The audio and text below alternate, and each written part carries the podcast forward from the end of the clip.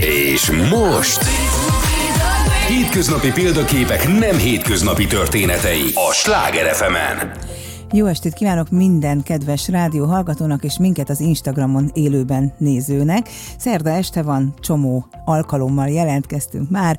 Hétköznapi példaképek, nem hétköznapi történetei, és hát azt kell mondjam, hogy egyre jobb lehetőségeim vannak e tekintetben, hogy kit is lehet ebbe a műsorba meghívni, hiszen ma már önjelentkezők hada is várakozik. Ezt csak azért mondom el, hogy aki esetleg nem kap választ az ő jelentkezésére, ne csüggedjen. Egyelőre egyelőre nagyon-nagyon sok ötletem és vendégjavaslatom van, de aztán majd eljutok a levelek végére is.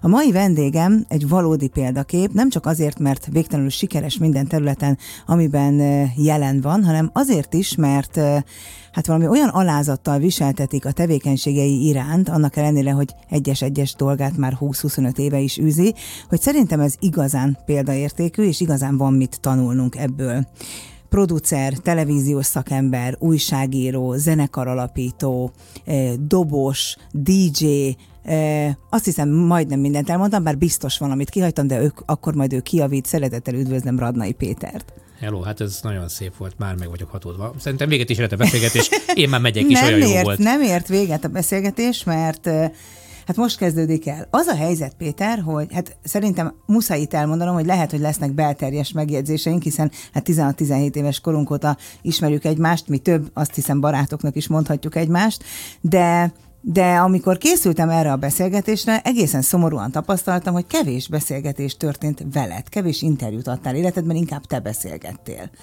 Pedig volna miről beszélgetni, úgyhogy én ma sok mindenről szeretnélek kérdezni. Nagyon kíváncsi vagyok. A hallgatóknak mondom egyébként, hogy amikor megérkeztem, akkor megkérdeztem Készától, hogy miről fogunk beszélgetni, hiszen nem beszéltük meg előtte, és mondta, hogy na majd megtudod, úgyhogy én is kíváncsi vagyok. Most elmondom neked, a rólad szeretnék beszélgetni, és mindarról a sok-sok dologról, amit csinálsz, nagy sikerrel, és tényleg most én másfél napja téged nézlek, bármilyen furcsa, a, a munkád gyümölcsét nézegettem a Youtube-on, és olyan alázat van benned a mai napig, pedig hát kisújból is kirázhatnád, hogy ebből biztos, hogy tanulhatunk mindannyian.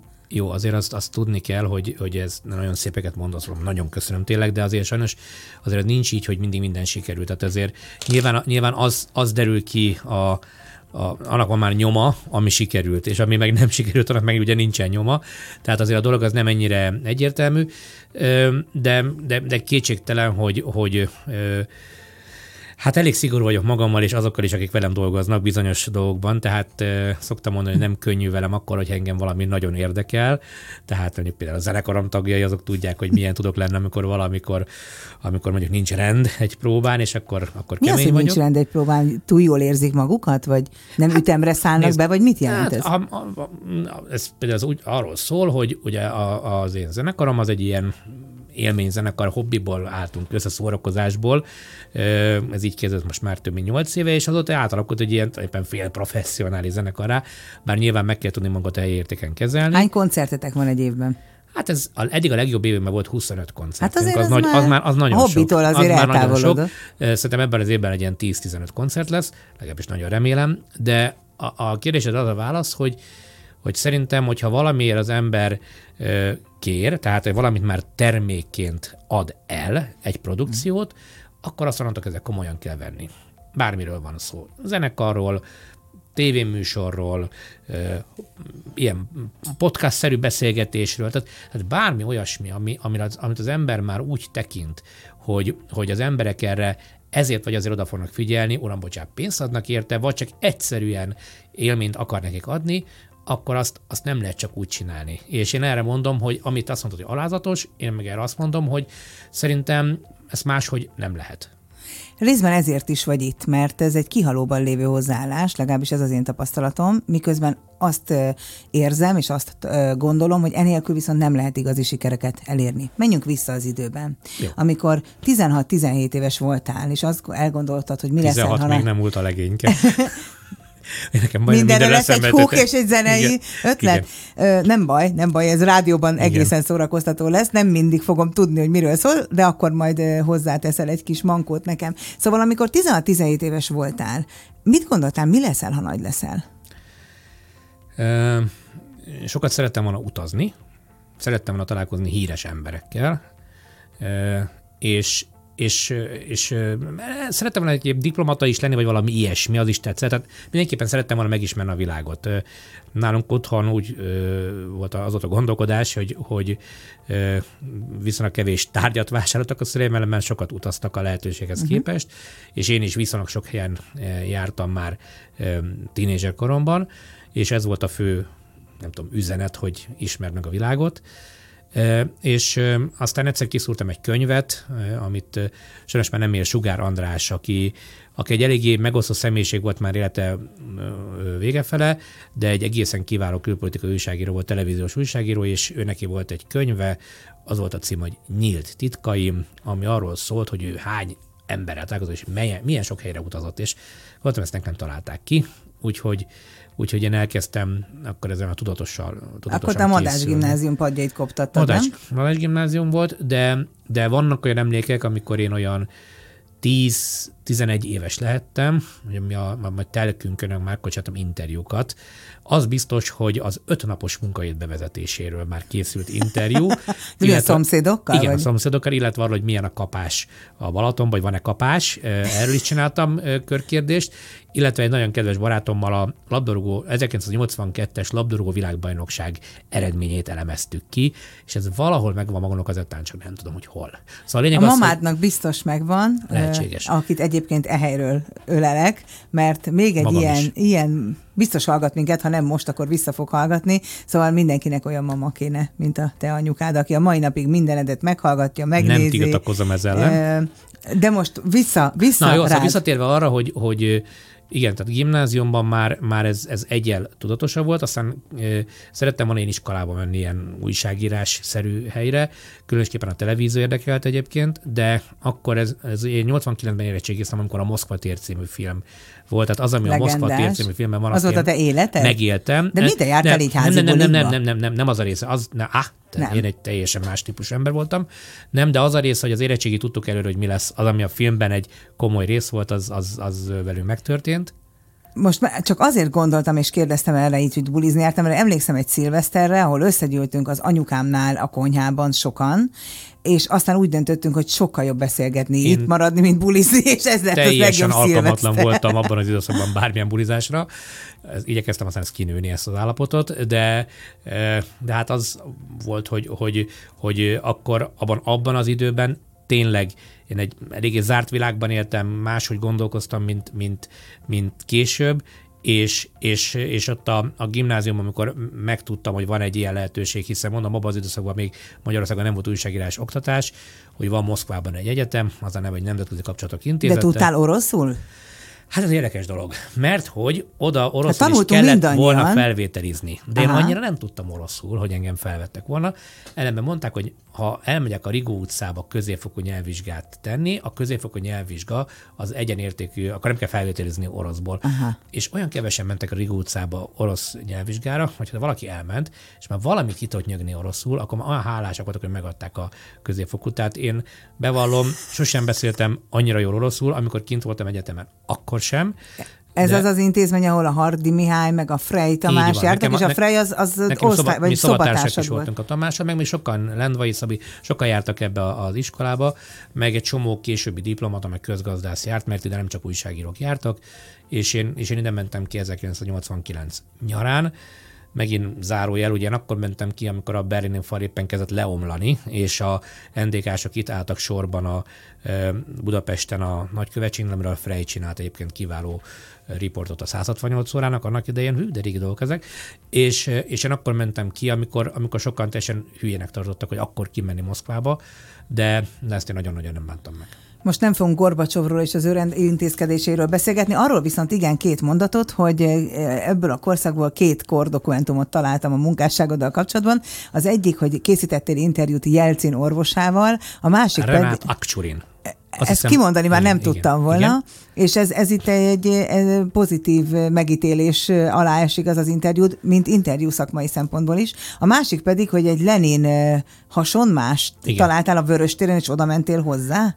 Igen, igen, igen, igen. Érdekes, hogy pont ezeket találtad meg, mert egyébként az előbb említett Gorbacsóval is csináltam többször interjút, oh. és, és erről vannak itt is van nálam, mindig van nálam fénykép erről, hogy ne úgy tűnjek, mint más, aki esetleg össze-vissza kamuzik ilyen dolgokról. Vannak ilyenek. De, de a lényeg az, hogy, hogy hogy az Akcsurin, tehát ez, ez tökéletes, hogy még emlékszem a nevére. Igen, a, a Bánó Andrissal szoktunk a mai napig is erről nosztalgiázni, hogy valahogy egy héttel a Jelcin szívműtétje után nem tudom, hogy hogyan, de valahogy sikerült ez a pofához eljutni, és voltam abban a kórházban, ahol, az, ahol őt megműtötték. Hangsúlyozom, a Jelcinnel soha nem sikerült találkozni, tehát nem sikerült vele interjút készíteni. Egyszer láttam élőben, amikor a Gönc Árpádot fogadta, és arra emlékszem, hogy az reggel volt ilyen 8 vagy 9-kor, és már akkor is úgy ment, mint egy ilyen terminátor.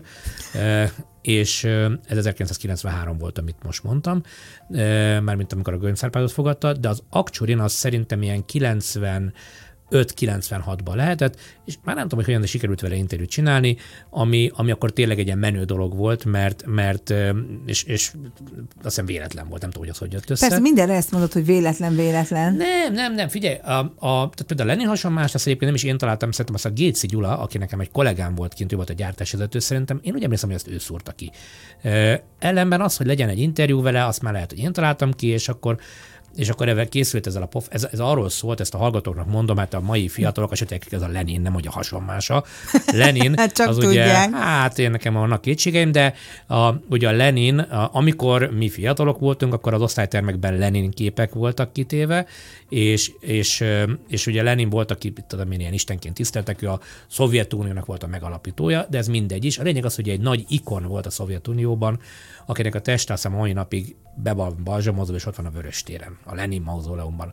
No, és a kapitalizmus kialakulásával Moszkvában mindenféle fura szakmák előjöttek, és az egyik fura szakma az volt, hogy volt egy pofa, illetve több ember volt, akik hasonmásnak öltöztek be. Volt Margaret Thatcher hasonmás, volt? Hitler hasonmás, és volt Lenin hasonmás. És volt az a pofa, aki a mauzolom előtt állt, és tényleg hihetetlenül hasonlított a Leninre. És akkor ezen csináltam egy riportot. Jó, de tudod, hogy miért ezt találtam? Mert ezt a CNN leadta, és azért hát azért ennél mondjuk egyel büszkében is ülhetnél itt. Tehát, hogy... Én erre nagyon büszke vagyok, félreértés ne essék. Az a helyzet, hogy, a, hogy készült egy riport, lement az Objektív című műsorban, és most valamit mondjam, mert innom kell.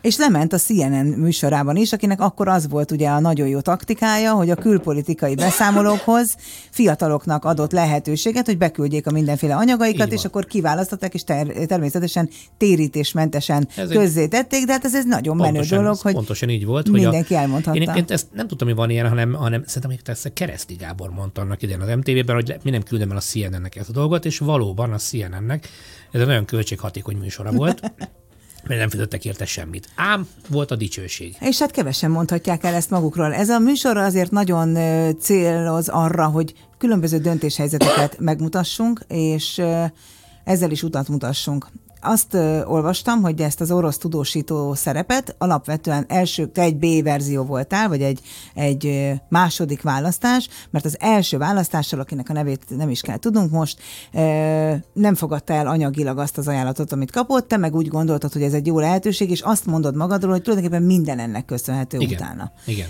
Tehát, hogyha, hogyha ennek a műsornak az árszpolitikát, vagy amiről az a műsor szól komolyan veszik, akkor ez kétségtelen, hogy én akkor nagyon fiatal voltam, 95 januárjában mentem ki, vagy január végén, és 94-ben derült ki, tehát én, én 71-es vagyok, tehát még nem voltam 24 éves, amikor én kikerültem Moszkvába.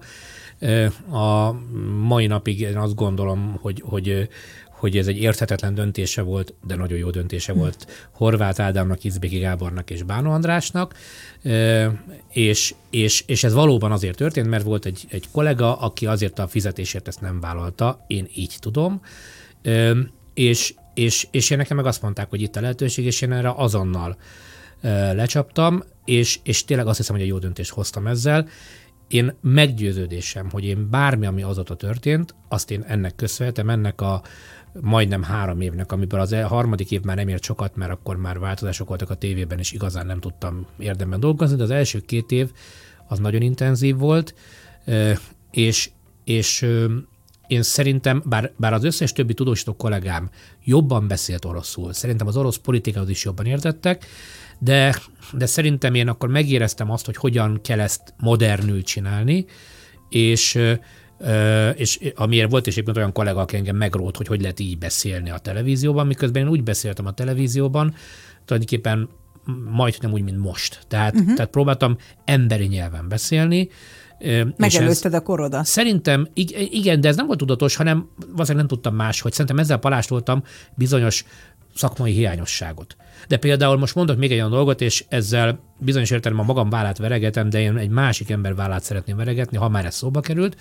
Van egy Eszbíró Zoltán nevű ember Magyarországon, aki szerintem a legjobb kremlinológus. Uh-huh. Ez azt jelenti, mondom hallgatóknak, hogy az orosz ö, politikát talán ő ismeri a legjobban ebben az országban. Vannak még mások is, de én, én a, a Zoltánt egy fantasztikus koponyának tartom, és én annak idején, amikor nekem tudósítanom kellett, főleg élőben, akkor én minden egyes alkalommal felhívtam a Zolit, és tanácsot kértem tőle, hogy ezt hogyan és mint mondjam nem akartam hülyeséget beszélni.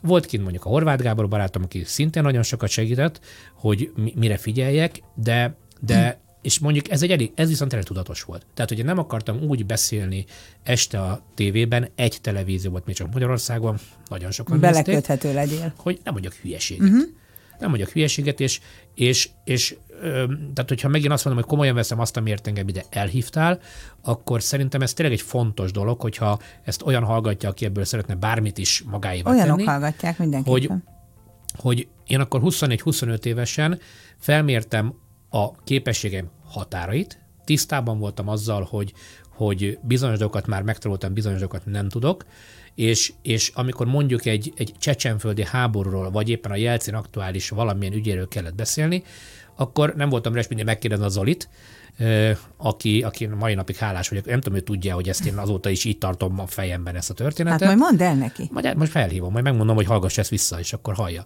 Tehát, hogy, hogy nagyon-nagyon sokat segített. Talán a két legtöbbet segítem, ez a Horváth Gábor volt, aki akkor a Népszabadságnak volt a tudósítója, és az Ezbir az Oli. Egy olyan szellemi műhely tagja lettél nagyon fiatalon, a már említett Bánó András például mentorotként emlegetett sokszor, de a Horváth Jánost is emlegethetnénk. Tehát, hogy ott ebben a, mikor szétvált a két televízió hírműsora, nem fogok most erről sokat beszélni, mert a, mi, a, a hallgatók jelentős része már azt se tudná, hogy miről Aha. beszélek, hogy egyenleg meg objektív, de beszélgetnék róla szívesen, mert azért ez egy olyan hőskor, amit nem lehet elhanyagolni, de egy viszont biztos, hogy amikor a kereskedelmi televíziók elindulnak itthon, tehát ez az nagy robbanás érkezik, akiknek aztán majd később oszlopos és fontos tagja vagy, de amikor ezek elindulnak, te éppen Moszkvában vagy.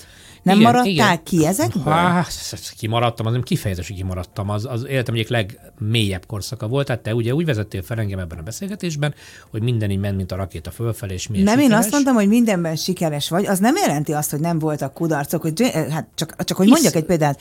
Jordan-t megkérdezik egyszer, hogy miért, hogy lett ő a világ legeredményesebb kosárlabda játékosa.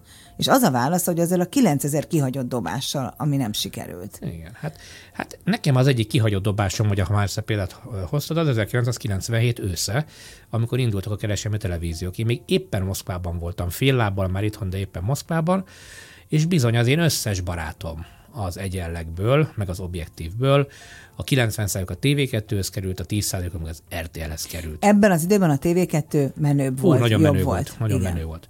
Ö, és és engem meg, engem meg nem hívtak oda. És én akkor leültem beszélni a TV2 akkori fontos emberével, meg egyébként az RTL-ben is voltam egyszer egy ilyen, nem is tudom, ilyen, ilyen fejvadászon keresztül keresték az embereket, és akkor hazajöttem, elmentem, és a kutyának nem kellettem.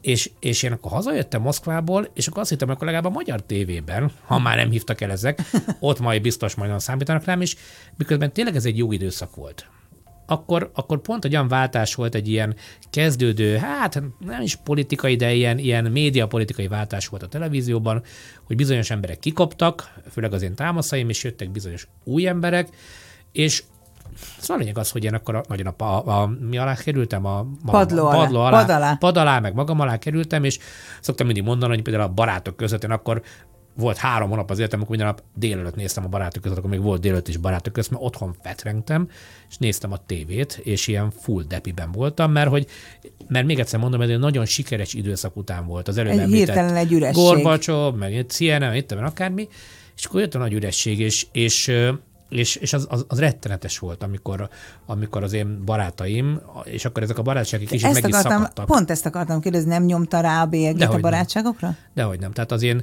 ö, akkori legjobb barátom, ö, akivel a mai napig is jóba vagyunk, ö, és még most is nagyon közelének érzem magamhoz, de akkor volt egy időszak, ami, amikor mi amikor nagyon nagy, tehát emlékszem, milyen hülyeség jutnak eszembe, hogy emlékszem, voltam náluk vendégségben, és akkor volt a Rex felügyelő, a menő a TV2-n, az azt hiszem az ott indult, és akkor mondták, hogy hű, most a naplóban volt egy interjú a Rex felügyelővel, és hogy nálunk volt, és milyen, és úgy mondta, hogy és akkor ott ültem és hallgattam, hogy úristen, hogy én hogy ott lennék, és nem vagyok ott, és teljesen kiborultam, hogy én nem vagyok ott, ahol a Rex felügyelő, ez egy kutya, azzal csináltak interjút. Hát az ember néha nagyon furán Igen. tudja kategorizálni Igen. magát.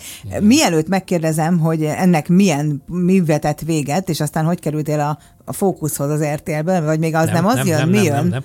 Ö, A Manőver című katonai műsor. Ó, és ami- ebbe, erre már emlékszem. És, Igen, ko- igen, na, de hát, igen, hát ez- tudom, tudom erről, be, tehát az egy vicces történet, hogy te ott kellett műsor közben megtanulnod a szavakat is, amiket Hát használnod abszolút, kell. hát én voltam maga a Schweik. Tehát én, én, én, én, én egy ilyen antikatona voltam, és igazán a mentőövet a korábban említett Frey Tamás nyújtotta, mert Á, hogy akkor ő neki, keverem, hogy- neki volt egy, egy, egy cége Besenyei Pistivel, és, és ez a cég ez valahogy megszerezte a Honvédelmi Minisztériumnak a PR műsorát, Manőver. Volt a címe, rá zárójelben mondom, amikor a Hardi Misi itt is elődön volt, nem csak Moszkvában, mert ezt korábban a Misi is csinálta. De hát a Misi az értett Lehet, hozzá. reptéren a, te a, is. Igen, hát a, de, hát a, de a Misi az, az, az, az, ennek az őrültje a szó legjobb értelemben, felnyit az égre. Neki a hobbija, neked a hát dob, a neki meg a számát gép megmondja a karabé. gépeknek. Aha. Meg, meg ő az egész ilyen milita, militári ember, tényleg nagyon szereti ezt a dolgot. És, és akkor valahogy az volt, hogy a Freyek ezt megszerezték, és kellett egy em- embert állni, és a Freynek vagy gondolom én eszébe jutott, így volt az ő szobatársa, aki ott szerencsétlenkedik és nézi reggelent a barátok között, és, és, és akkor az volt, hogy, hogy szóltak, és, és 90 7, 95, 96, ilyen 97 végén megkaptam a lehetőséget, hogy ilyen man show csináljak a katonaságnak, ami mondom még egyszer arról szólt, hogy milyen remek dolog katonának lenni, és ezt egy olyan ember csinálta, Akinek aki, fogalma nincs, és sose volt katona. apja éveken keresztül azon dolgozott, hogy ne legyen katona, tehát mindenféle betegséges papír gyűjtöttek, nem tudom, gyerekkorom óta, hogy ezt én megúszszam.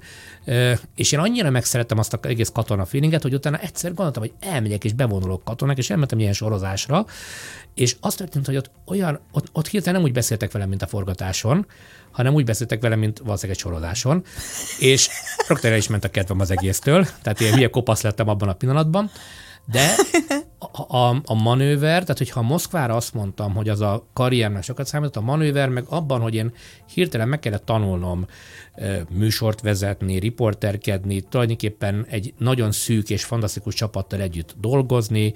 Hát volt egy csodálatos vágónk a Szabó Bicoktól, mi sajnos már nem él, de hát amit mi műveltünk ott a vágószobában, hogy ezek a műsorok elkészüljenek, hát Martos Tomi volt az egyik legendás operatőr, meg a Balas Alaci, akkor már az ő nevét is elmondom, és hát ott volt Dékány Péter Bástya elvtárs, mint gyártásvezető, és akkor már csak a Várszeg Robit. Nem, Jó. nem mondják, hogy nem mondtam, ettől mindig megőrülnek tőlem, amikor Igen, ne velem kezdeni, beszélgetnek. ez olyan, mint amikor én a TMC ügyfelét Igen. elkezdem sorolni, és Több a második nem mondok, névnél csak már hát, ha- bánom, hogy nehogy kihagyjak igen, valaki. igen, csak Krisztát, hát ha hallgatják ezt a műsort, akkor és mondd akkor... a neveket. Egyébként is- nem mondok, elmondtam a teljes manőver stábot.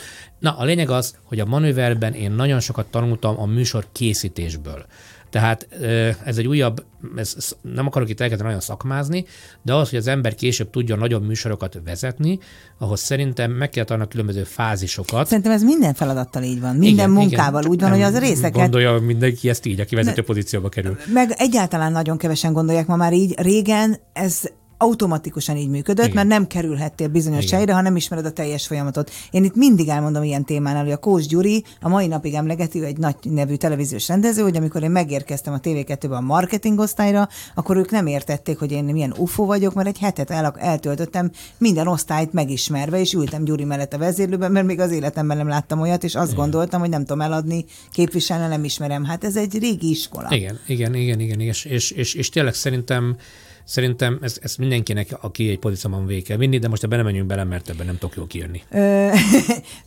Nem, nem, azt szeretném, ha ez egy ilyen emelkedett hangulatú Jó. lenne, és nem mennénk el rosszba, és tulajdonképpen igazából a tévéműsorokból ki fogok most evickélni, mert beszélgethetnénk nagyon sokat az első valóság sorol a Big Brotherről, aminek producere voltál, dolgoztál a, a, az, a Freynek a, a valamelyik műsorában. Hát az a Frey dosszié, tehát, Dosszié, tehát a manőveret a dosszié, aztán jött az RTL-ből a reggeli, majd Ami, ami egy korszakalkotó Ó, volt akkor is, csak hát. nem volt reggeli televíziózás előtted, bár ez egy Igen, könnyebb mert, műfaj. ö, megint azt mondom, hogy annyiból kell nekem, hát a hallgatják pontosítanom, hogy én már csak megörököltem a reggelit, és a reggelit... Kitől a Kotrocótól? Igen, a Kotrocó Robitól, és igazán Kunzsuzsa rendező volt, aki már Ó, nem él, aki, akinek szerintem nagyon sokat köszönhet ez a fajta televíziózás.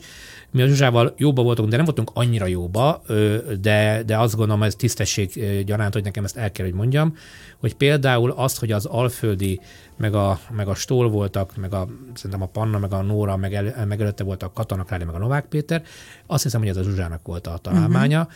És, és, és azt hiszem a tisztesség, vagy úgy, hogy tisztességes, hogy ezt elmondom. Én megörököltem egy helyzetet, aztán elkezdtem ezt a kört tágítani. De ez nem volt zsenánt a politikai újságírónak elkezdeni egy ilyen bulvárkönyv, akkor már viszont beszéljünk róla hát, egy kicsit. figyelj, addigra már ugye végül is ugye a manőver a Freydoszi, ahol én egyébként már már más jellegű dolgokat csináltam. Engem a politika akkor is érdekelt, most is érdekel.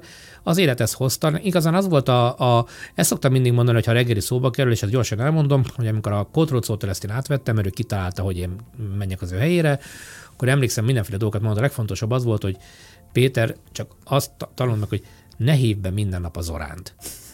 Jaj, de tudom, erre van egy történetet, hogy egyszer ott volt a presszer, meg a nem Azt tudom, most nem fogom elmondani, teknő. de az oránt el kell, hogy mondjam, hogy az arról szól, és ez megint egy újabb dolog, és ez megint a példakép, vagy nem tudom, tehát erre a, tanuljunk valamit ebből a beszélgetésből dologra, hogy a kereskedelmi televíziásnak az alapja a legfontosabb, sok mellett, de szerintem a legfontosabb, hogy a saját ízlésedet néha félre kell, kell tenni. tenni. Nagyon nehéz dolog. Félre kell tenni a saját ízlésedet, és, és például itt a reggeliben, a, és erre van a történet, nem hosszú, és nem fogom elmondani, de a lényeg az, hogy, hogy, a, hogy én nagy Zorá rajongó voltam, vagyok, leszek, és, és de, tud, de meg kellett azt tanulnom, hogy annak a műsornak a célcsoportja, és ez megint nagyon hülye szakmázás, hogy meg kell tanulni, hogy az ember dolgozik valahol, hogy kiknek készül az a műsor, hozzáteszem, ezt DJ-kedésnél is kell, vagy zenekarnál is kell, hogy, hogy azt a műsort készítsd, mm. ami annak a célcsoportnak jó, hiszen akkor leszel sikeres.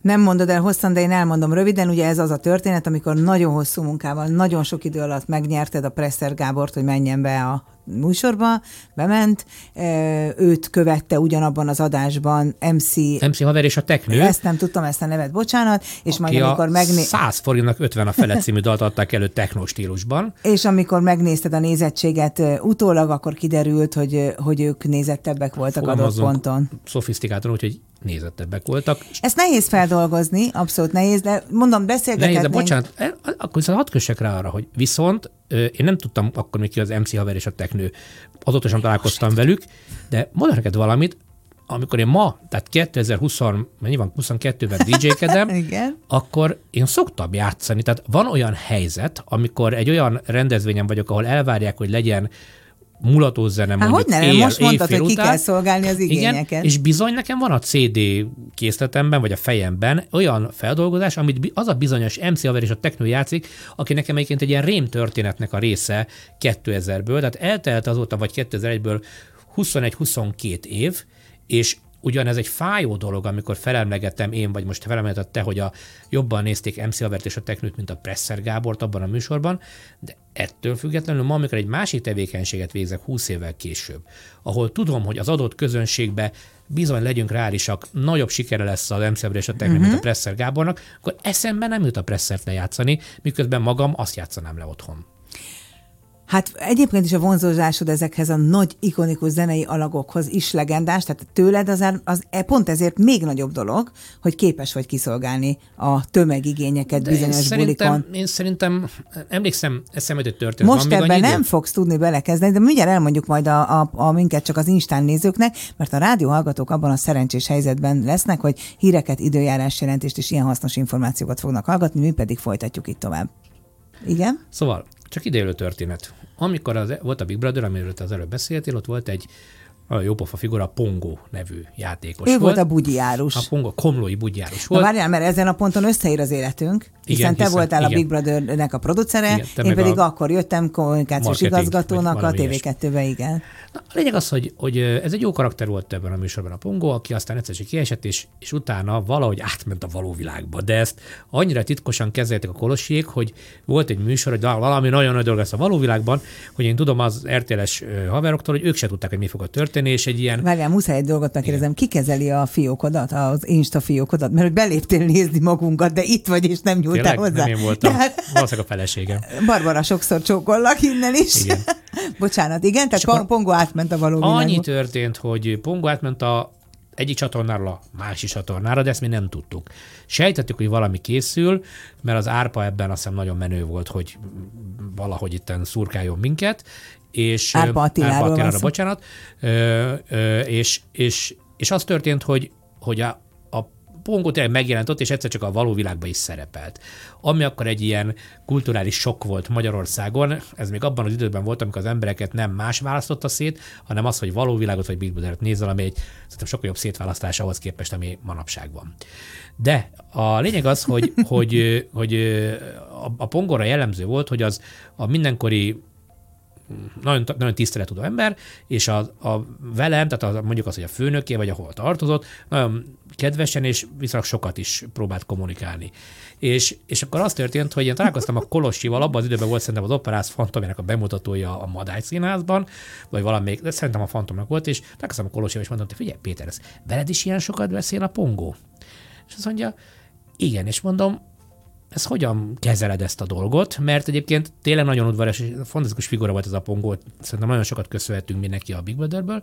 Na, és akkor azt mondja nekem, hogy ezt hogy viseled, és erre azt mondta nekem a Péter, hogy mondott egy gyors éttermet, ami ami M betűvel írják a logóját, Igen. és azt mondja, hogy valószínűleg ennek az igazgatója se eszik állandóan az ő vezető két szóból álló ételüket. Uh-huh. Tehát magyarul ezt mondta nekem a Kolos, és ezért megmaradt bennem ott a Madászín az aulájából, hogy ő külön tudtak kezelni a aktuális művészének, Pongó művész úrnak a rajongását, eh, és egy hozott egy párhuzamot a kereskedelmi világból, és akkor ha már ez a sokadik ilyen utalás ebben a beszélgetésben, hogy, hogy, hogy azért, mert valaki valahol dolgozik, nem kell feltétlenül bele hűlnie, és állandóan azt ennie, vagy azt néznie. Szóval... Igen, de közben meg nyilván van egy olyan fajta elköteleződés, egy olyan hit, hit, ami viszont repít előre, és Így nehéz van, így van, így van, és szétválasztani. szerintem... Pro és kontra. Tehát, ha már mondtam a, a, a Kolosit, tehát az, hogy ők ilyen sikeresek, az, az benne van, hogy, hogy valószínűleg ő sem feltétlenül a saját ízlésének megfelelő dolgokat teszi be a műsorba. Uh, Abban az időszakban nagyon komoly kutatásokkal rendelkeztek a televíziók, igen. tehát kicsit könnyebb volt tudni, hogy mire vágyik a igen, néző. Igen. Ma hát már azért ez oda nem térünk ennyire... vissza, ez amit az előbb is mondtam, hogy félre kell tudni tenni a saját dolgaidat. Ez így van. Én ezt egyébként a korábbi amerikai főnökömtől tanultam meg, amikor nagyon hajlamos voltam azt mondani, hogy hát ezt mindenki utálja, erre mindenki azt mondja, hogy, és akkor egyszer csak leültetett és kérdez, hogy ki mondta, és mondtam, hogy hát ez is, meg az is, meg amaz is, és mondta, hogy jó, de mit mond a reprezentatív minta, mindegy, nem menjünk el a szakmába.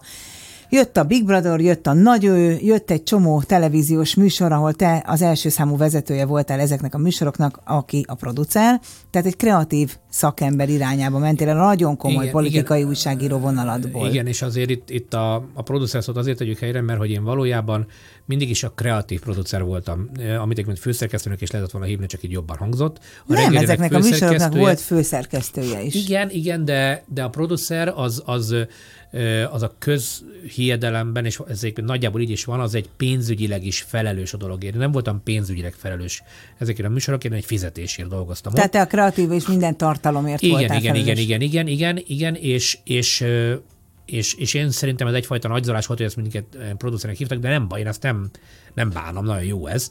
Csak, csak a, a munkaköröm azért az, az közelebb volt a, a főszerkesztők fölött álló, hívjuk kreatív producernek.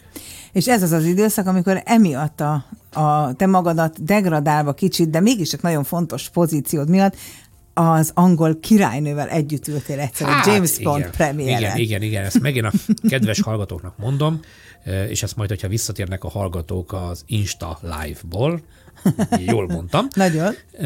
Szóval majd ezt, ezt, ezt nekik is elmondom, hogy ha már te itt ilyen szinte már nekrologszerű gyönyörűséget Jézusom, nem mondj ilyet, kérlek. Szépeket mondtál, hogy, hogy nekem, nekem is van köszönni valóm. A, nem, most jöttem haza Londonból, és, és megint elsétáltam a Royal Albert Hall mellett, és, és hát ezt ilyenkor mindig eszembe jut, hogy én egyszer voltam moziban közösen az angol királynővel, az utolsó Pierce Brosnan-es James Bond filmnek a bemutatóján voltunk együtt a Várdi Zalival, aki akkor a TV2-nek volt az egyik még nem csúcsvezetője, és, és ez úgy történt, hogy szerencsére az összes menedzsment tagnak, akik mehettek volna ebben a film bemutatóra, akkor a TV2 kapcsolatban volt a James Bond forgalmazóval. Így van. És, Mi voltunk és a támogatója. Igen, és akkor szerencsére az összes menedzsmentagnak valami külföldi menedzsment meetingre kellett menni, és nem tudtak elmenni, és ott maradt két jegy. És akkor velem szemből kedves riporterhölgy, ő, ő tudta, hogy én óriási James Bond rajongó vagyok, és gondolta, hogy jó fej lesz velem, és akkor adta nekem az egyik jegyet. És ez egy olyan mozi jegy volt, amivel járt repülőjegy, meg szállás, meg Koszt és kvárté. És smokingba kellett menni, és a Royal Albert Hallban eh, smokingban sikerült, eh, egyébként nagyon rossz helyen ültünk a Zolival, eh, vagy Zoltánnal, de, de azért volt a rossz hely, mert a vászonhoz közel ültünk, viszont így az elején, mikor bemutatták a szereplőket, Akkor köztük az összes régi Bondot, a Sean Connery nem volt ott, de, de a Roger Moore, a George Lazenby, a Timothy Dalton, megint mondok neveket, mindez nem a baj, régi nem baj, ezeket voltak, mindenki ismeri. És hát ebben a filmben volt a Madonna, meg a Halle Berry. És ők is ott És voltak? ők is ott voltak. Hát akkor miért, és hogy ráadásul-? És az történt, hogy a, mit a földszín, nem tudom, második, harmadik sorban ültünk, és ráadásul ők széle fele, ezért ott mentek el mellettünk. Tehát tőlem ezt, ezt ö, próbálom ezt a mm, Insta live hallgatóknak, vagy majd a rádió hallgatóknak elmondani, hogy kb. egy olyan két-három méterre volt a De mint most moziban. most csendbe kell lenni, egy percig, fél pillanatig. És most... Hétköznapi példaképek nem hétköznapi történetei a Sláger fm nem mással, mint Radnai Péterrel, akivel hát nagyon jól végigbeszélgettük az elmúlt néhány percet, e, és azt mondta, hogy majd újra elmeséli, hogy ő hogy került egy moziba e, az angol királynővel egy James Bond premiéren, de én most mégse fogom ezt neki megengedni, mert abban bízom, hogy akkor majd a podcastet is visszahallgatják azok, akik most kimaradtak ebből a néhány percből, de me- érdemes lesz meghallgatni, mert hogy mert hogy Madonna maga és Timothy Dalton is elsuhant Péter mellett a Royal Albert Hallban, úgyhogy tényleg eh, legyenek kedvesek visszahallgatni. Annyit elmondok, hogy ezt, ezt, ezt a mm, Krisztának köszönhető a dolog, mert hogy ezt mondom, hogy hallja mindenki, és egy iszonyatosan nagy véletlennek köszönhető, ez is egy véletlennek köszönhető. Örülök, hogy voltam abban a helyzetben, hogy ezt én, én Így okozhattam neked ezt az örömet. Közben Nagy Sanyi üdvözöl minket, én meg őt, meg mi őt szerintem. Sokszor Szevasz, Sanyi. Sanyi. Szóval ezt imádom, amikor a művészvilág belehallgat ebbe a, a műsorba, mert ez mindig ilyen, ilyen érdekes ér, érzés az én számomra. Na, tehát televíziós szakemberként tényleg a leges, legmenőbb műsorokat vezethetted akkor tartalmi és kreatív szempontból, és ezekre azért nem szeretnék több időt elfecsérelni, mert órákig tudnánk erről mesélni. Tehát, hogy én emlékszem, hogy te engedted meg, hogy annó a nagyő Anikót kilopjuk, hogy rendezvúzhasson az ő pasjával, miközben a műsorban vérlegényt kerestünk. Tehát lenne ebben annyi történet, ami egy egész műsor. Mosá és hagyit kerestük az éjszakában. Tehát, hogy sok- sok-sok sztorink van közösen, de tényleg azt szeretném, ha inkább rólad beszélnénk, mert én valahogy úgy, úgy gondolkodom, veled kapcsolatban, hogyha egy picit nyomulósabbnak születsz, ha egy picit fontos vagy magadnak, csak fele annyira, mint mások, hogy másokat emelj és másokat támogass, akkor valahol nagyon más, hogy lennél. És én tudom, hogy most is egy elégedett ember vagy, és, és ez a legfontosabb, de én azt gondolom, nem biztos, hogy jó szót fogok használni, hogy nem vagy elég önző, vagy az öns, önös érdekeidet nem veszed észre annyira. Hát ezt nem tudom. Szer- Szerintem ez nagyon szép, amit mondasz, de én szerintem ez abban a tekintetben van így, hogy biztos, hogy tehát vannak olyan szakmában kollégáim, akiknek szoktam mondani, én pozitívan irigykedem, akik, akik egy csomó olyan dolgot el tudtak érni, amit én nem tudtam elérni. Ügyesebbek voltak, rámenősebbek voltak egy csomó dologban, jobban hittek magukban. Azt kell megint tanulni. Ez most, most van olyan projekt, amiben részt veszek, amiben van olyan kollega, akinél, akinél látom, hogy mennyire hisz magában, és, és ez, ez, ez néha olyan fura tulajdonságnak tűnik, de közben nagyon hasznos és jó tulajdonság. És, és, és igen, bennem van hajlam a kétkedésre, van hajlam arra, hogy tehát ez a nem biztos, hogy igazam van, vagy lehet, hogy nem látom jól, ez azért, hogy mondjam, az átlagosnak többször előjön. Igen. És ez, ez, ez nem... Miközben általában igazad van, és általában igen, jól igen, látod. igen, nem bizt, hát nem tudom, de hogy az, Látod, az, már most is most rögtön csinálod. Jó, lehet, lehet, lehet, de, de valóban ö, tudok olyan szakmából kiváló szakembereket, akikben ez a képesség kevésbé erős, és azt gondolom, hogy ez elő, előrébb tudja őket vinni. Nem akarok nagyon ilyen rébuszokban beszélni. Az egésznek az a lényeg, amit te most mondasz, hogy én végtelen elégedett vagyok egy az csomó dologgal, ami velem megtörtént. Valószínűleg kívülről nézve ez egy irigylés miatt, hogy mennyi minden jó dolog történt, de természetesen mindenkinek megvannak azok a kudarc élményei, amik megvannak. Hát de gondold el ugyanezt az önéletrajzot például, az Egyesült Államokban. Hát gondold Ó, azt el. Jó, tisztát, figyelj, ez, ez, ez messzire visz, ez, ez, ez tudod, ez olyan, mint hogyha Máté Péter Amerikába született volna, vagy a Nem pont olyan, mert azért Gábor, ezeket, a, ezeket a brendeket Sándor, és ezeket... Most mondhatnék neveket. Ő magának kreált egy csomó dolg. Mindegy, nem akarok ebbe most belemenni, mert, mert, mert egyébként tényleg nagyon hosszan tudnánk erről beszélni, de ugorjunk Jó. rá egy ilyen gyors váltással a televízió műsorok, nagy tévéműsorokból a Playboy magazinra. Itt az ideje, már vártam. Én nem akarok erről sokat beszélni, nekem legkevésbé a, a, a, a, az kapcsolódott hozzá, hozzád az én szememben, de nem azért, amiért ez egy szexilap volt, hanem azért, mert azt a küzdelmet nagyon nehezen érzem, vagy értem meg, hogy ennek ugye két arca van ennek a magazinnak mindenhol a világon. Van, de vannak a jó csajok, nagyon lenge öltözetben, és benne vannak nagyon komoly közéleti és kulturális nagy interjúk, amiket tulajdonképpen a te idődben azért ez egy nagyon minőségi sor volt.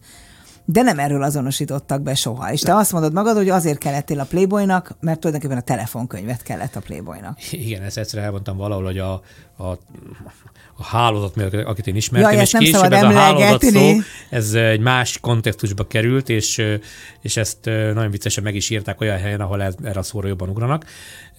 De hogy a, igen, tehát én, én a, a, a Playboy az nekem, na, ha valami nem volt beírva az én, nem tudom, életem az könyvébe, vagy a terveibe, vagy a nem tudom, álmos könyvbe, hogy én a Playboynál fogok dolgozni, ez, ez egy szintén egyébként a korábban említett Bármó is Izbéki javasolt engem, mert őket is kereste egy fejvadász.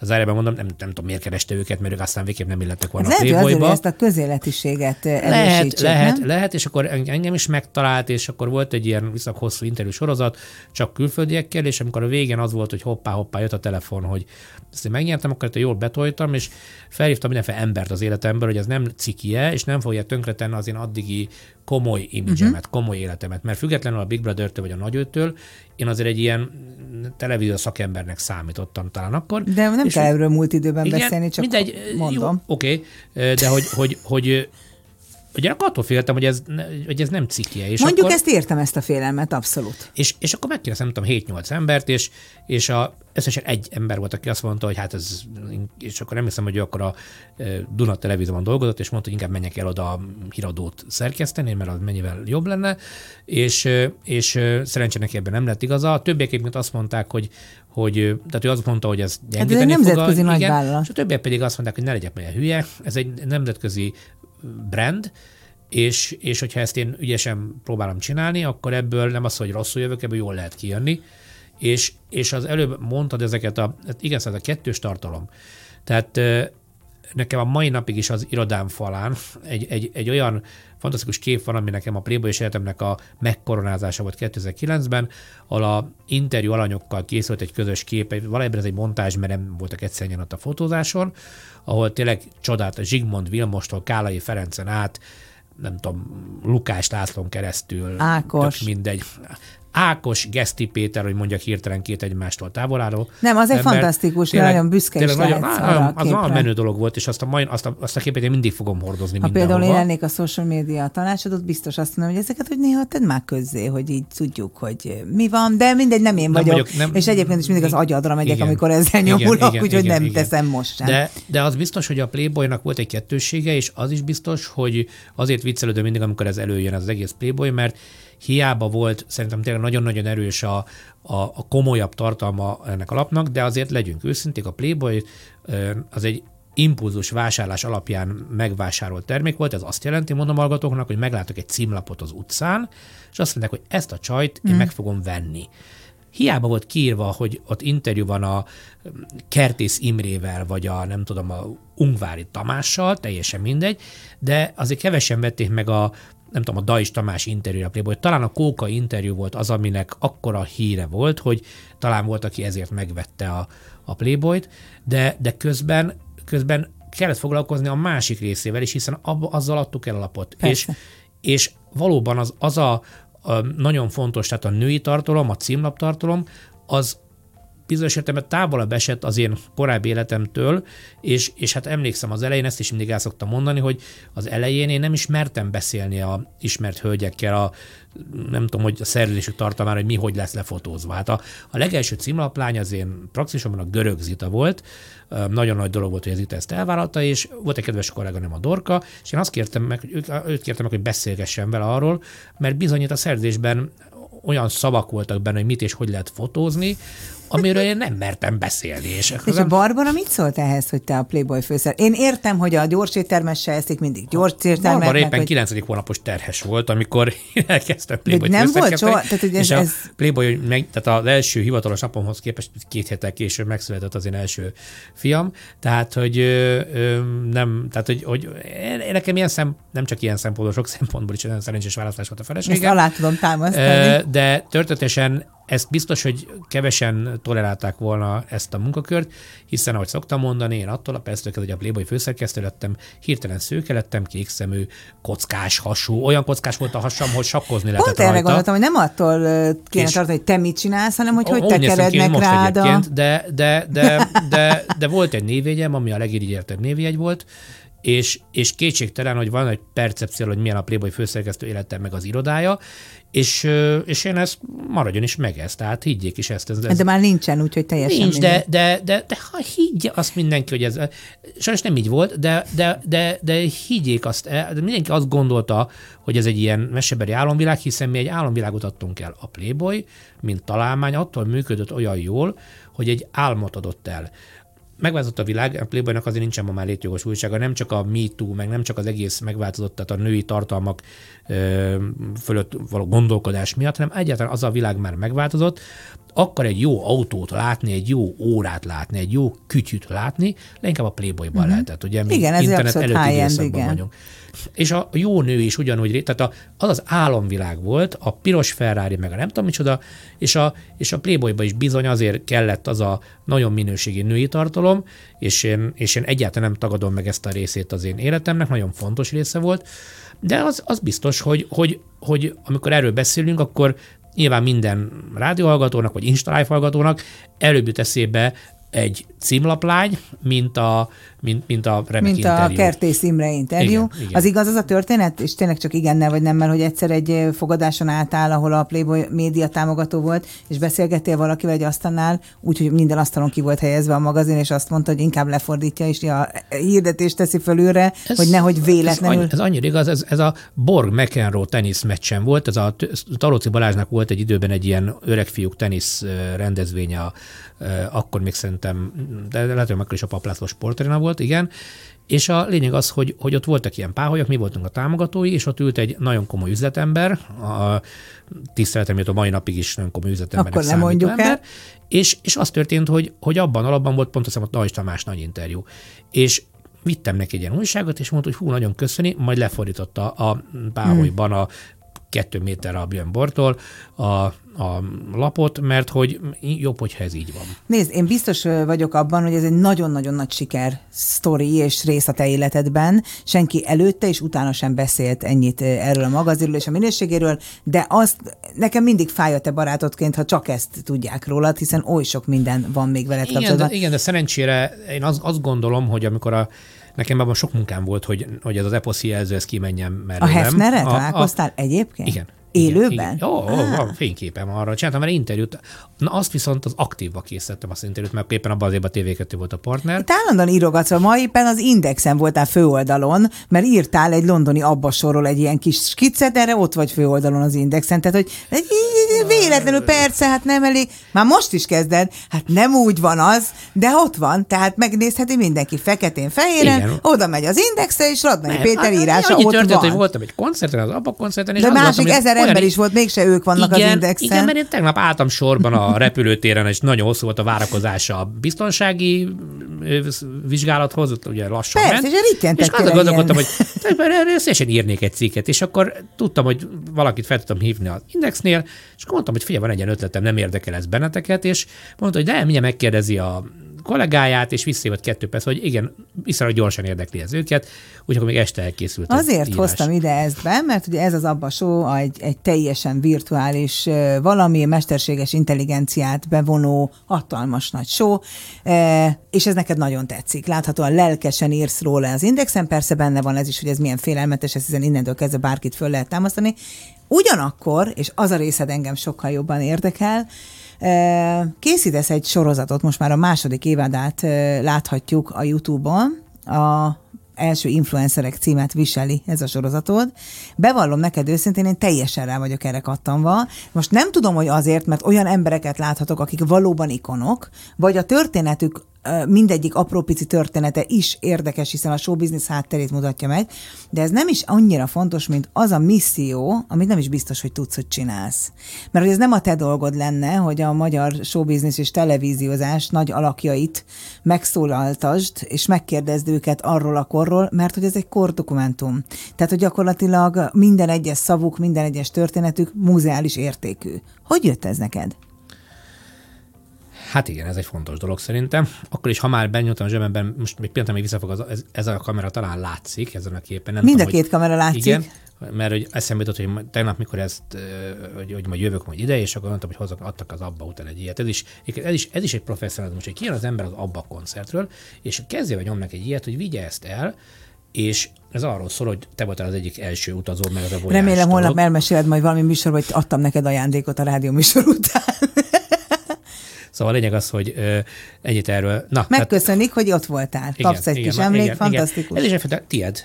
Ó, hoztam. köszönöm. Tehát... Neked, neked, nem, nem mutogatni hoztam, neked hoztam. Ja, azt hittem, igen. Nem. Én is Szóval, igen, igen. Na, szóval a lényeg az, hogy, hogy ugye az influencerek, igen, tehát én a, azért ezt a tisztesség is, hogy elmondjam, én jelenleg az AMC Networknél dolgozom, és... Csak, hogy ha nem tudja valaki, hogy mi ez, ez a Spectrum, Spectrum Home, pati, Ez egy olyan amerikai cég, ami egy csomó olyan csatornát, ez úgy, úgynevezett ernyő brand, ezt úgy szoktuk mondani szakmailag, tehát ez egy nagy cég, és egy csomó olyan csatornát, amit egyébként valószínűleg a rádióhallgatók sokat néznek, Sport TV-től Minimaxon uh-huh. át, TV Paprika. Igen, csak azért laktam helyre, hogyha igen, valaki igen, így igen, az EMC-t nem tudja. Igen, Spektrum, Spektrum, stb és, és hát persze a filmcsatornák. Na, a lényeg az, hogy ezen a e, e, AMC-n belül a Spektrumnak egy adott pillanatban éppen a YouTube csatornáját kellett fel virág, Turbózni.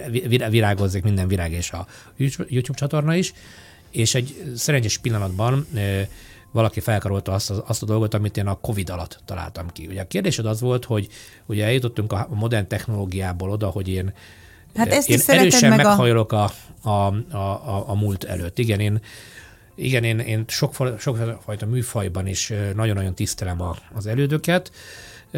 És olyan, gondolom, bocsáss meg, olyan ezért mondtam a bevezetőben az alázatot, és én tényleg Jó, remélem, figyelj, hogy ezt megnézik, igen, ahogy én... te velük beszélsz, ahogy te átadod az ajándékodat, igen. ahogy megkéred, hogy írjanak az emlékkönyvedbe. Szóval ez valami annyira szerethető, Péter, annyira tiszteletre méltó. azért van, ez valószínűleg azért van, mert nekem is vannak az életemben olyan kollégák, az Bánulról már beszéltem, van egy Román Péter nevű kollégám nekem, aki, hát úgy kollégám, hogy ő akkor került be a televízióba a szabadságtér, amikor én születtem abban az évben. Akinek én a hangját ismertem és, sokáig. Igen, és, és a lényeg az, hogy, hogy én sokat tanultam ezektől az emberektől, és mondom, sok területen engem izgatnak a még élő öreg szakemberek, vagy idősebb szakemberek, Hát történetes a saját szakmában meg végképp izgatnak. Tehát, hogy, hogy én gyerekként ezeket néztem a tévében, aztán a szabadságtéren abban a rövid időszakban, amikor egy időben ott voltak ők is, meg én is, akkor találkoztam a büfében velük, hogy az aulában. Lehetett. Igen, ők nem hogy tudták, hogy én ki vagyok, de én mindenkire nagyon ráköszöntem. Nagyon szeretettel beszélgetek igen, most veled, igen, szóval.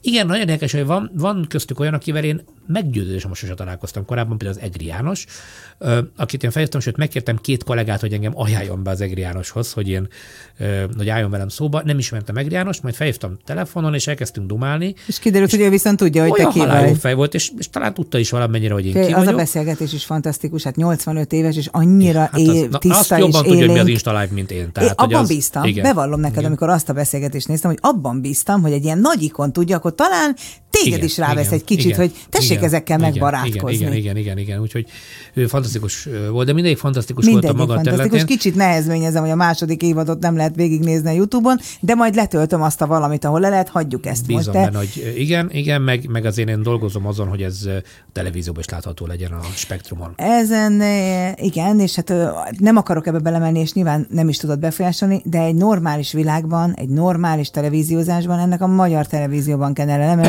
lemennie, hiszen van. nélkülük nem lenne az semmi Én se. szerintem, szerintem, és ez most megjeleníteni egy másik beszélgetés természetesen, nem feltétlenül a spektrumnak lenne a feladata, amely egy kereskedelmi televízió, hogy ilyennel foglalkozzon, hanem, hanem a köztelevíziónak. Igen, a Rájon biztos, hogy van ilyen de, sorozat, hogy a de, televíziós, de, vagy a de, de sajnos ez nem így van. Én azt gondolom, hogy most vegyük ennek a pozitív részét, legalább valakik adtak erre lehetőséget, jelen Üdvöz, esetben az EMC. nekik. És, és, és van egy ilyen pofa jelen esetben én, aki, aki úgy gondolja, hogy ezeknek az embernek adjuk meg a tiszteletet. Én, én egyébként tényleg végtelen bűnnek tartom, hogy itt élnek még velünk sok-sok szakmában idősödő és sajnos a biológia törvény alapján hamarosan elmenő emberek, és akkor, hogyha valaki elmegy, akkor utána mindenki nagyon szomorú. Nem lehet és én meg azt gondolom, hogy ne, veled, hogy, hogy ne akkor legyünk szomorúak, amikor elment, hanem akkor legyünk boldogok, amikor még van. És beszélgessünk ezekkel az emberekkel, legyen ezek azok színészek, rockzenészek, tévések, vagy bármilyen olyan ember, hozzáteszem, a civil életben is szerintem fontos beszélgetni, tehát én azt gondolnám, hogy, hogy az jót tesz egy családnak, hogyha beszélgetnek az idősebbekkel, de vannak olyan szakmák, amik egyszerűen érdekesebbek, mint egy átlag szakma, és, és én szerintem egy csomó ember számára ezek érdekesek lehetnek ezek a figurák bármilyen területről, és akkor az influencer sorozat az első influencerekre visszatérve, igen, én erre nagyon büszke vagyok. Nagyon én azt gondolom, hogy, hogy én 20 embernek talán boldogságot is szereztem, azzal, hogy valaki tisztelettel beszélt velük, azzal, hogy komolyan vette őket, és, és, és, és megint adott nekik egy kicsi reflektorfényt, mert nem mindegyiknek van, méltatlanul nem mindegyiknek van, és, és igyekeztem, sajnos nem, nem tudtam mindenkit meginterjúvolni, mert, mert azzal, hogy ilyen egy, egy, egy cég van mögöttem, sajnos bizonyos nézettsége, vagy bármi okokat be kell tartani. Még lenne néhány ember, akivel én boldogan beszélgetnék. És itt ragadom meg az alkalmat, hogy elmondjam, hogy könyv formában is ez meg fog jelenni ősszel. És Pont ezt akartam megkérdezni. büszke vagyok.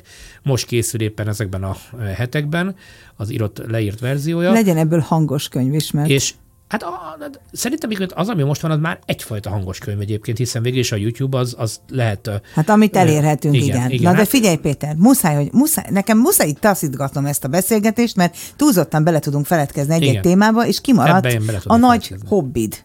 És gyakorlatilag maradt Ó, öt percünk.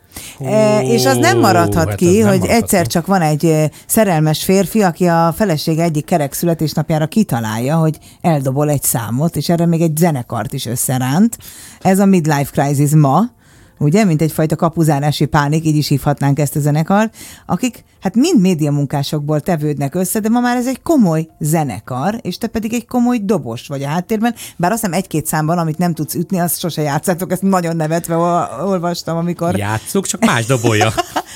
Na, tehát ez így volt, hogy így lettél dobos, de már gyerekkorodban is igen, akartál igen, dobos igen, Sőt, csempésztél Na, is valami dobot. Akkor itt elmondom, Na. hogy nem vagyok dobos, hanem megtanultam dobolni. Az két különböző dolog. Dobos, Solti János, Pálmai Zoltán, Feje, Fejes Tamás, Szikor Robert, ezek dobosok.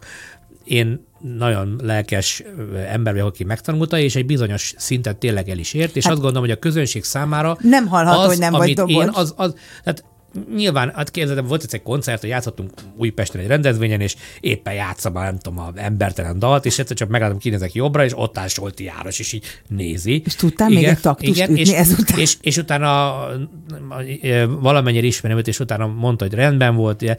Én nyilván ő teljesen máshogy játsza ezt a dalt, én, én lehetőséget formáját játszom, de még egyszer mondom, ez ugyanolyan élményt okoz, ha ez rossz lenne, akkor én ezt abban a percben abban hagynám. Hát hiszen a maximalizmus Igen, nem is abban a percben abban hagynám, és, és amivel kezdtük is ezt a beszélgetést, én ebben ugyanolyan szigorú vagyok magammal, illetve annyiban nem vagyok már szigorú, hogy egy bizonyos pont fölé én már nem tudok ebben menni. Tehát most nem akarok egy ritmusképletekről beszélni, de vannak olyan ritmusképletek, amiket én nem tudok rendesen eljátszani, és ilyenkor az a megoldás, hogy van a zenekarban egy kiváló kollega, egy fiatalabb jóképű, jobban doboló ember, a, a Lajer miatt tök mindegy, és igen, és akkor ő beül és eldobolja ezeket a dalokat, és ő is boldog, én is boldog vagyok, mert addig pihenek, ezen kívül, ezen kívül a közönség meg tudja hallgatni a, a pocsolyában éppen című kiváló slágert, amit én nem tudok rendesen lejátszani. Szóval a, a, a, a kérdés az, hogy igen, van egy Midlife Crisis nevű zenekarom nekem, én már 8 Ez egy parti zenekar, olyan ez hangulatot csináltok, igen, hogy Ez a jó zenekar itt. Ebben, ebben, én nekem ez a harmadik gyerekem. Tehát a Midlife Crisis az én harmadik gyerekem.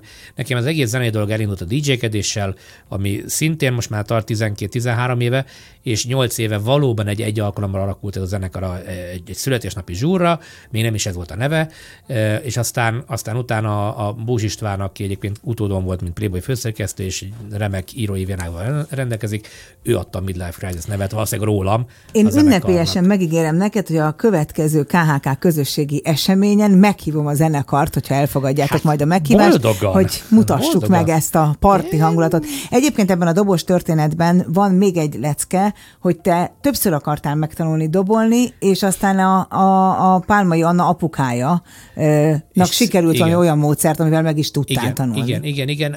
Én egyébként a dobolni, mert gyerekkorom óta szerettem volna dobolni, de mondjuk azt, hogy a családom ezt a ambíciómat nem értékelte. Mondjuk megértem. E, és valóban volt egyszer nekem egy dobfelszerelésem, még a, amikor a szüleimmel laktam, amit én Moszkvából 50 dollárért vettünk, és egy kedves barátommal hoztuk haza különböző De nem is tudtál dobolni, módon, minek És akkor ott dobol? állt a lakásom közepén egy lényegesen nagyobb dobfelszerelés, mint az, annál, mint amin én most játszom.